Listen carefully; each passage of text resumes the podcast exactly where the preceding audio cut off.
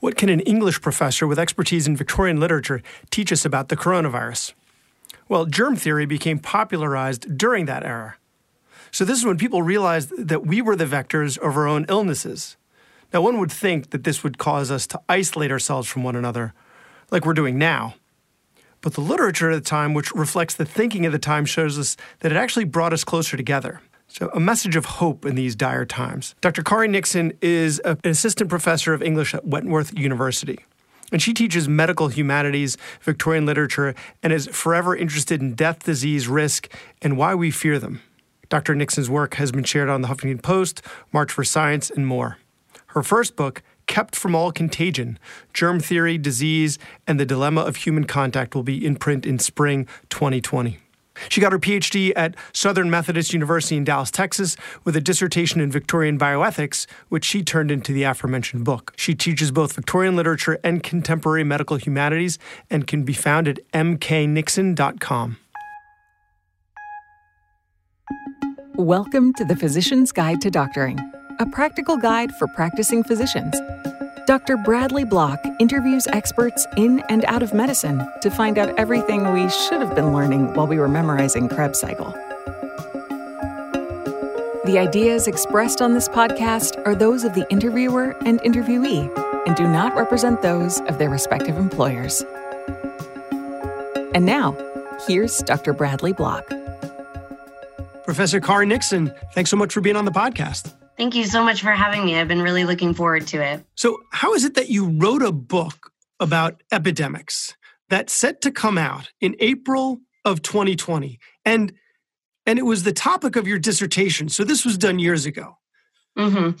And it's being released in the midst of the worst pandemic the world has seen in 100 years.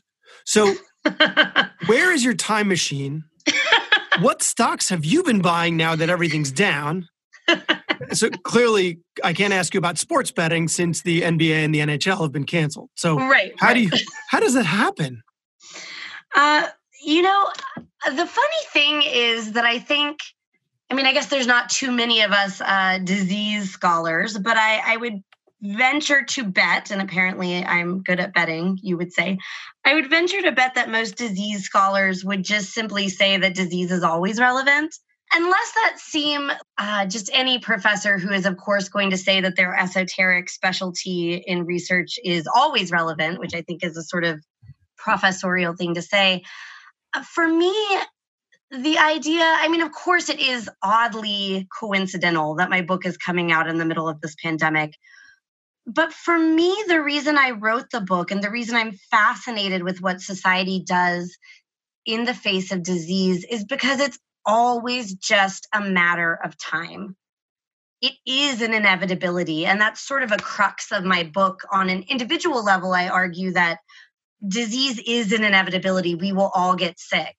People say death and taxes, but I say death, taxes, and disease are the three things you can depend on in life. And so if you think about any other uh, catastrophe, I don't know, war maybe, I can visualize a way in which we could theoretically avoid war because we're talking about diplomacy and people maybe negotiating. We don't get to negotiate with disease, which are diseases and disease outbreaks, which are essentially one form of, I guess, a natural disaster. So for me, it's not that surprising that it happens to come out in this really relevant time because have you seen that meme? It, it goes around a lot of Kermit sipping tea. Uh, what is he saying while he's sipping tea? And what kind of tea is it? Uh, I think it's Lipton tea. Lipton and tea. He's, Okay. he's always, it's usually captioned with, but that's none of my business. But he has this kind of look on his face like he could have told you this was going to happen. And I just keep visualizing myself that way lately.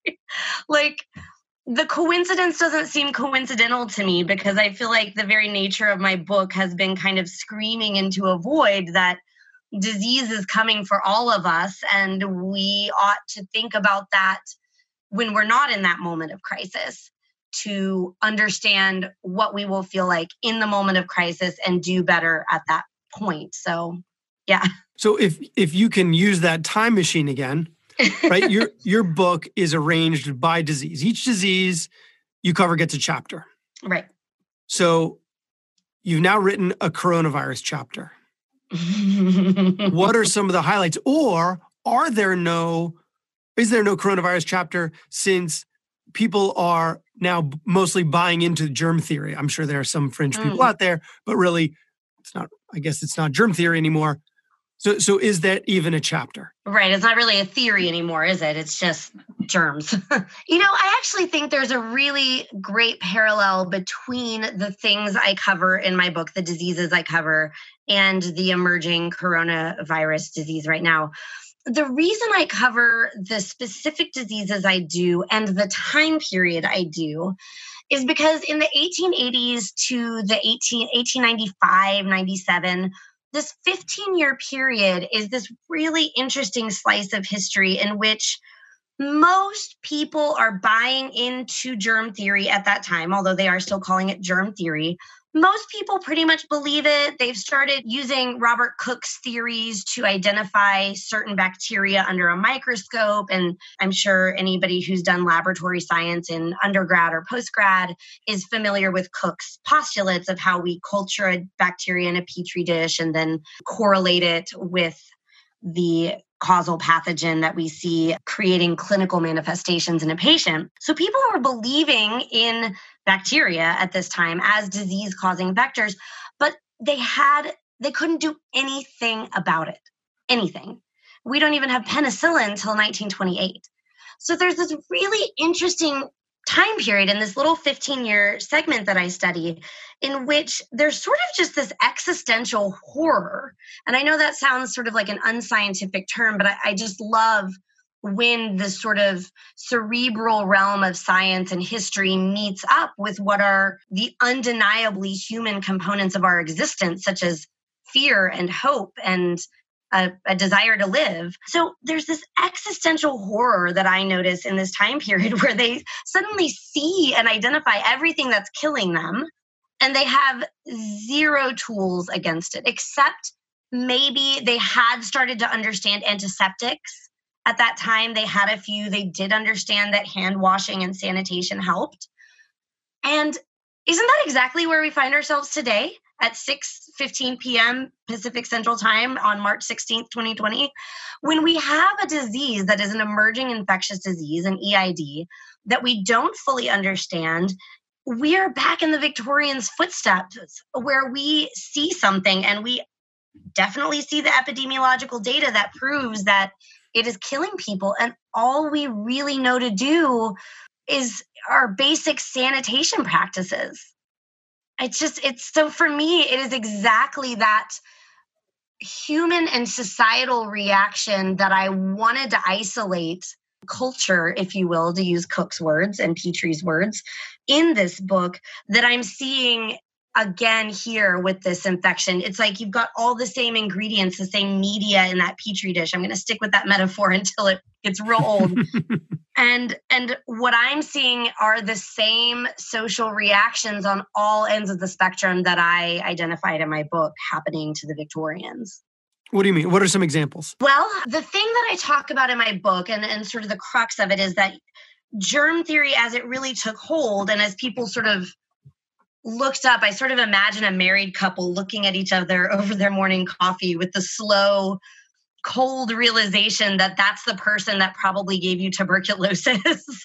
I always see it very cinematically in my mind. My thesis is that that moment in history catalyzed this sort of individualistic neoliberal uh, idea that we should just isolate ourselves and protect ourselves. That's the only way to survive these things that we don't know how to control called germs. And yet, what I identify in my chapters, and as you note, I do it disease by disease because I highlight the different specific social questions coming out of each disease. I identify these really beautiful moments in history where people are saying, no, I will look out for the greater good. I'm not just going to try to hermetically seal myself away in my house to preserve what I call bare biological life, a beating heart. But I'm going to help my community members engage in rich, fulfilling interpersonal relationships that are what make life worth living. Okay, but if if you're listening to this and the coronavirus epidemic is still hap- pandemic is still uh-huh. happening, don't do that. Right? Stay in your house. Well, no, no, no. Don't let listen me, to Professor Nixon right now. This no, comes no, no. later. For no, right I'm going to double down. I'm going to okay. double down. It's what I do. Here we go. So, yes, we are isolating and staying in our home and social distancing, which I would actually love to talk a bit more about this because my first chapter goes way before the Victorian era and talks about Daniel Defoe writing about plague in 1722, way before germ theory. And he, my whole chapter is about how he promotes social distancing um, before I became apprised of that term with coronavirus. But no, I mean, of course, I don't mean ignore public health mandates, and that would never be the goal of medical humanities. The first thing I would say is, of course, my book is a, a literary criticism book. So I am able to identify the ways that authors promote the communal good in the imaginative space of literature, right? Where people aren't actually dying from this. But secondly, I actually think that we have much greater opportunities to live this out real in reality than the Victorians did because we have social media. I mean, I'm sitting here right now having a really fulfilling, enriching conversation with you, in spite of the fact that we can't leave our house. And that never would have taken place had we not gotten in touch over social media. Exactly. For all the exactly. toxicity that occurs in there. Yeah. And I mean, I've been seeing so many people saying, you know, people with um, people that are extreme extroverts, people with really high anxiety right now, people with substance abuse disorders that can't get to their AA meetings right now, reach out to me. I'm seeing that on Twitter. I'm seeing people develop group hangouts and FaceTimes. And acknowledging what I, again, sort of as an academic, feel like I just kind of scream into the void of my office so often that these social relationships are why we're trying to keep staying alive. It's not just the functional existence of a beating heart, it's because we like other people. We're um, social animals. Course, right. Yes. Yes. And you've seen the great videos coming out of Italy, I'm sure, that have gone viral. Haha pun yeah absolutely intended perfect yeah. and intended of the italians singing together from their balconies and enjoying the communal space of song across a, a, busy street in a balcony. So they're safe but they're together. I mean i just i actually think we absolutely are doing these things because we're lucky enough to have this technology now. Another thing that i'm seeing is crowdsourcing of information. Because mm, i'm a mm, member yes. of a, a bunch of physician communities and just the exchange of ideas globally and oh just floored by how smart people are. Like mm-hmm. like you know yeah we don't have a vaccine for this. We don't have a medical treatment for this but what worked in your icu what's been working for you? Have you tried this? Have you tried we tried this it, like just you know clearly not disclosing patient information but like just the back and forth and the exchange of ideas is uh, you know, across the globe.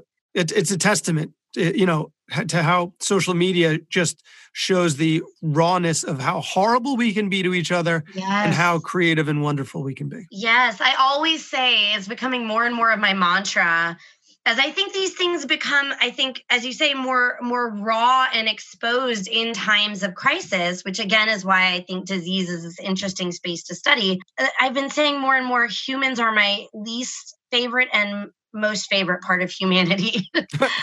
um, yeah, I've been seeing it in my professorial communities because so many of us are now having to suddenly teach online and just the way people have come together to make sure that we all are focused on the most ethical way to handle this with our students. I mean, initially I was thinking we're talking on a Zoom meeting right now, you and I.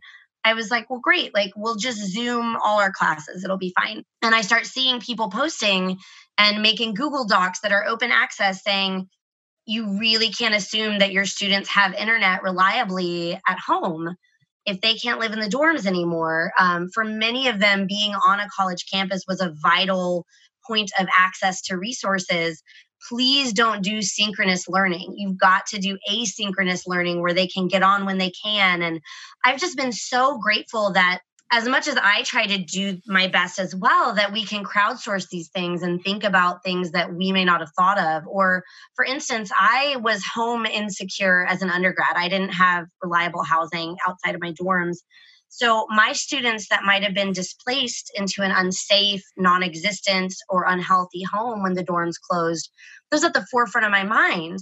And I emailed all the professors in my department and I said, what do we do? Like, we could probably offer students a place to stay, but I don't want to offer students that are currently taking my courses a place to stay because that gets kind of thorny when I'm still in grading authority. And we uh, sort of developed this elaborate system by which we would house one another's students to make sure that nobody was housing a student they were grading, but that all the students had housing turned out to be unnecessary because my university opted to keep limited dorms open because they were thinking about students housing security. But um like you i've seen my communities come together. And i also say you know academics can they can sometimes not be the most pleasant people but i've seen like the best and my most my favorite sides of academia and why I became an academic coming out of this crisis. One of the questions that I had was going to lead to can you please restore my faith in humanity with all of the horribleness that's about to ensue? And and you did. So we yeah. will we will now be able to skip that question. Thank you for restoring my faith in humanity. So during our first season my first season of doing this podcast I had, a, I had an episode called bad words. The title was longer than that the, the, the idea is words, while we think that our ideas help us choose our words, and they do, words can shape our ideas. So that the interview was in the terms of patients with weight issues. Mm. But you say that our words can shape our ideas with regards to even a pandemic. So, and can ultimately influence the pandemic. So, given that this is a largely physician audience, how can us, we as physicians utilize language that we use with our patients to convey the appropriate amount of gravity, mm. right, and mm. help to help to shape that outbreak narrative that you talk about? Right. Well, um, I think what you're referring to is something that I started calling it this in my teaching, just kind of because it's what made sense to me, and my students have found it really helpful. So I've I've kind of developed it further. Um, I believe it was in my CNN article, and it's a huge part of my my second book. Um, I call what you're discussing this um, dynamic the socio-scientific discursive cycle, meaning that, of course, as you say, the way we talk about things can affect the way we frame scientific questions and inquiry. One really concrete way to think about that is it may frame the grant money that people ask for and what they're asking to study with certain grant monies. But that also, of course, the way we develop that science then filters into the way we speak generally. So the fact that uh, we just mentioned something, a meme going viral, of course, that comes out of the original notion of virology developed in uh, the 1940s or so. Yeah. So uh, initially, what I was focusing on with this pan, well, before it was a pandemic or recognized as one, was really talking about origin points of viruses. That has been something kind of a soapbox of mine, I suppose you would say, that when when we try to identify a patient zero, um, and this is where you'll have to let me know if you if if I've lost you because people sometimes bristle at this idea. I'm not saying that epidemiology is incorrect when they identify a patient zero, but what a medical humanist in general would ask is when we frame the question that way to pinpoint a single source of an infection, what are we implying by that? And what are we looking for? And what might we be not thinking about when we ask that question? The answer to that, I would suggest, is I mean, we, we essentially are wanting someone to blame, I would think, right? Now, there may be broader scientific reasons why we just need to know an origin point, and I cannot speak to those, nor do I intend to. But I do think it's very, very stunningly human that we would like to figure out what started it all. And I think, therefore, that easily slides all too easily into blame. uh, one of my favorite scholars ever, from whom I learned everything I know about patient zero and healthy carriers and outbreak narratives. That's her term. Her name is Priscilla Wald. She's at Duke. And one thing I love about her book, in her intro, it's called Contagious Cultures, Carriers, and the Outbreak Narrative. She identifies the way that over and over and over again in history, we tend to say that diseases come from the East, we being, of course, Western culture. And what's great about the way she does this intro is she does not at all address whether she's saying the epidemiology is accurate or inaccurate. It's not a point of her argument. That's not her field. She's a literature scholar like me. She simply presents it as the narrative that we've said about H1N1 and SARS and MERS. And she just lets the that speak for itself. So that you can't leave her book, in my opinion, as a reader without thinking, that's just a little too convenient for us over in America. And it makes you want to know more about if there might be some myopia in the way we've constructed these epidemiological questions that perhaps keep leading us to the same answer at the exclusion of other possible answers. I hope that didn't sound too much like I'm trying to debunk the entire field of epidemiology. I've um, as I was editing my CNN piece over and over, I kept getting that criticism. And it's certainly not my or any medical humanist I know. Um, it's not our intention. No, the, the pattern is definitely there. Is it coincidence or is there actually something there? I'm, I'm certainly underqualified or completely unqualified to, to answer a question like that. But, but I would think identifying a patient zero, identifying where this came from, eh, you know, it, we need things like that in order to find order in the chaos right, right. and and just that's that's a hu- very human need. it's a scientific need right where did it come from can help us hopefully prevent another one but it can also inform us as to what might help in terms of treatment now i'm just i'm just guessing there do we need to know patient zero in order to to mm-hmm. or, or in order to accurately track the spread clearly that didn't help us here because it was being community spread before we realized it so uh, yeah, I I don't know. Those are definitely interesting concepts that bear some evaluation, right? Where, right. And why does it I, always seem to come from the quote other? Right. I think, um, and something you said and the way you said that back to me made me uh, it kind of clarified for me a better way to say it that what we would say in the medical humanities is not that it's just necessarily wrong or or not wrong but that if we as a society aren't seeing that there might be a potential bias there, if we're incapable of possibly identifying possible biases, then you're just absolutely certain to get some biases, right? So we're always just trying to get people to like think in different frameworks all the time to make sure that we do better science, to make sure that we're not missing something. Yeah, we're always bringing in our biases we need to recognize that in order to account for it in order to make sure we're being as objective as possible. Exactly exactly. Yeah. um, i think i might have answered your question in a really circuitous way. Um, but xenophobia was on my mind first of all as as the disease has developed what i've been more concerned with is ableist language um, people saying you know well it's only going to affect the infirm and the elderly and there were great disability scholars coming out on on Twitter and social media and saying, you know, that's unacceptable to phrase that as though the rest of uh, you know people without those conditions can stop worrying because that treats that population as disposable.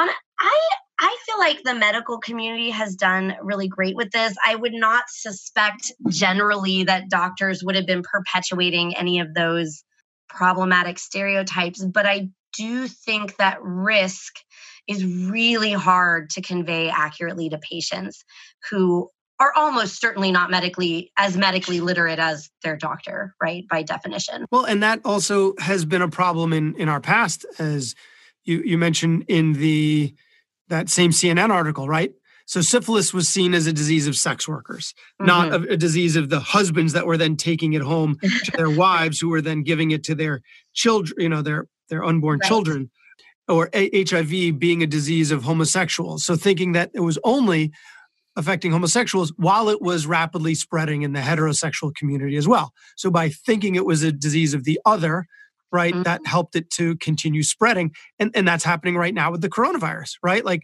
I'm sure we all have seen pictures of millennials out at bars carousing and spreading the, I guess that shows that I'm not a millennial because described them as carousing and potentially spreading the virus among themselves and then spreading it to others beyond that, right? So they're disregarding it because it's a disease that primarily affects the older population and those with comorbidities. Right, exactly. I mean, we've talked about seeing the the most beautiful parts of human nature and that would be the part that has disturbed me the most is that again that I identify in my book that sort of individualism of well if I'm going to be okay then who who cares about anything else and the is such an American concept. It is. It is. I the older I get, maybe I'm showing my age here, but the older I get, the more I'm convinced that that's the root of all our problems in America.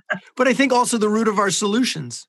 Like mm. I can figure this out. Whereas in America, you feel more empowered to be able to innovate. Whereas other countries, if you're the member of a caste, I mean, we do really poor this poorly with this in terms of socioeconomic status and race, right? Uh, where you might not feel as empowered as as you otherwise would be if you were a white male who mm. feel like as a white male you know we feel a constant sense of empowerment but but in america like you you do have more social and mobility than in other places mm. and more of an opportunity to innovate.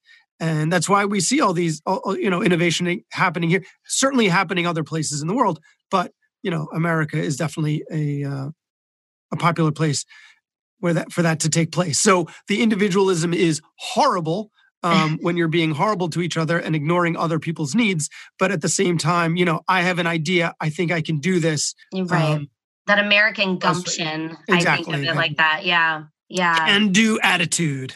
No, but you're absolutely right. I mean, I think that's the sort of problematic attitude that, in fact, is allowing it. I mean, we see it epidemiologically. It's a fact that that is how it spread because people weren't worrying early enough about the most vulnerable among them. And yeah. unknowingly putting themselves at risk because right? Yeah. Some of the data that we've seen said there's the mortality from this is 0.2% in, I think it was like 10 to 40 year olds and, and 0.4% in 40 to 50 year olds. So, right, 0.2% seems like it's not going to happen to you. But if you're, if you're in a high school of, oh man, am I going to do this math correctly? Uh-huh. Let's say 500 uh, people, right? Your high school class, then that means that I'm going to get this wrong.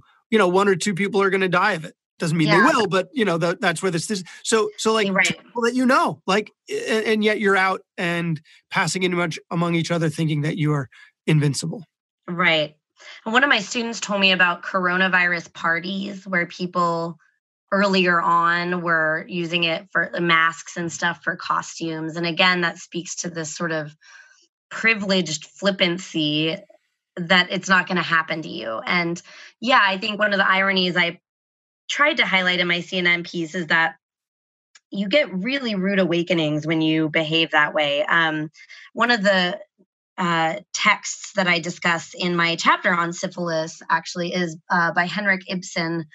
It's a play called Ghosts, and it it's literally about the the way that his mother tried, uh, uh the main character's mother tried to hide from the main character the fact that he had syphilis. She tried to stay with this philandering husband to have this perfect seeming home that that in fact delayed him getting this imaginary treatment uh, in the realm of the play and causes his death due to syphilis and he was writing that in direct response to exactly what you said um, these sort of quote unquote good Victorian middle class women who are giving birth to babies with the snuffles. You kind of only learn about this in medical school anymore because you don't typically see congenital syphilis these days, but the the snuffles and the notched teeth and all these but very physical signs that a mother could see the second she held her baby just as easily as a doctor could that this was not what she had imagined. And it was striking visual evidence of the epidemiological fact that these were, as Ibsen called it, the ghosts of their behaviors and prejudices coming back to haunt them. And it's happening now. Well, history repeats itself. So yep. that's why, that's why we need. we wish it wouldn't. it's why we need more historians out there. I'm sure you've been shouting from the rooftops for a while from the very beginning here. Yeah. Well, I mentioned the Kermit tea thing. That's kind of how I keep thinking. You know, I taught a zombie class this January, and we use that to talk about access to healthcare, ableism, cognitive alterities, so many different things. And one of the movies, of course, we watched was Contagion, even though that's not a zombie movie. Uh, zombies have become sort of synonymous with contagious disease these days. And it's just been funny to watch people online now watching contagion because now it seems relevant to them and and as i said in the beginning of this interview for me it's always it's always been relevant. It's always been about to happen to us. And now it just finally has. Your your classes next semester are going to suddenly get a whole lot more popular. I know. My poor kids in my zombie class thought it was all theoretical, and then oh, and the CDC years ago played on the popularity of the zombie theme yes. by having a a, a, page for what to do during the zombie apocalypse, but it was just a way for them to publicize disaster preparedness. Because yes, for any disaster, there are a few things you're going to need, and they just that was just the same list they had for every other disaster. Yeah, that's a required a, text in that class. a stroke of genius. Yep, they have to read that and analyze it and kind of tell me what they think it means about our society. So, do you have any any parting words for the physician audience in the age of coronavirus? What we should be looking for, what should be prepared, how we should be talking it, about it, how we should be addressing it to to patients, or we if we happen to have the media in front of us. well, I mean, I think I would just circle back to sort of the theme of this whole interview that times like this give us the ability to really live our values, whatever those may be, and that applies to doctors of course too. Right now i feel like doctors just by you know being on the front lines of this even in private you know non-hospitalist practice are doing that. But i think just kind of realizing uh, i teach my medical ethics students all the time. My my sort of mantra i hope i don't get in trouble for this. My mantra to these poor these pre-med kids is kaiser permanente is coming for you um, you, you think that you want to help people. That's why you want to be a doctor and because you're smart. And nobody's going to warn you until they throw you into the trenches that you're going to have a 15 minute appointment slot per patient. Seven of those minutes need to be writing up orders and notes. So you get eight minutes for a, a patient who is a human with a history and uh, needs and worries that are uniquely theirs.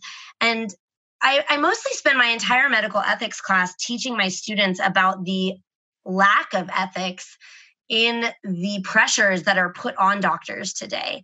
And just trying to give get their heads wrapped around that so they can prepare now for how to maintain their humanity and the good heart that got them into doctoring when those pressures arrive.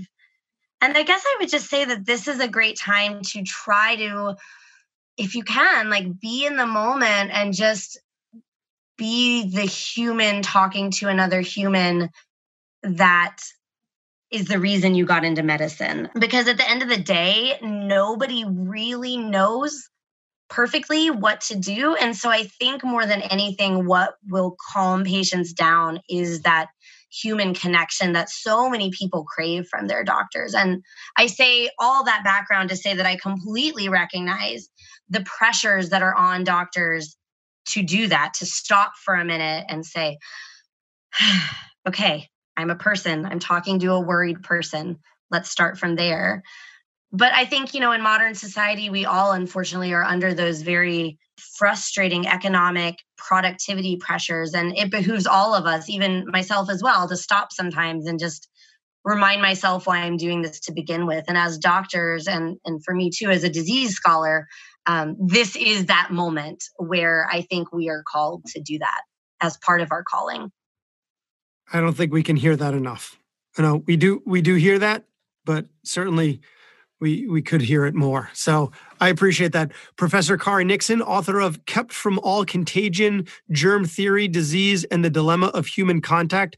When is that available and where can we find it? Should be coming out in June. I have not been willing to ask yet if it's delayed because of the COVID um, issues, and it's coming out from SUNY Press. You can follow them on Twitter, and they'll definitely be they're promoting the book a lot lately because of its relevance. SUNY Press. I'm a SUNY graduate myself, and you're oh, all wow. the way in Washington. yeah, yeah, that's awesome. SUNY Press. All right. Well, Professor Kari Nixon, thank you again, and hopefully we will get to do this again. Thank you so much. That was Dr. Bradley Block at the Physician's Guide to Doctoring. He can be found at physiciansguidetodoctoring.com or wherever you get your podcasts. If you have a question for a previous guest or have an idea for a future episode, send a comment on the webpage. Also, please be sure to leave a five star review on your preferred podcast platform. We'll see you next time on The Physician's Guide to Doctoring.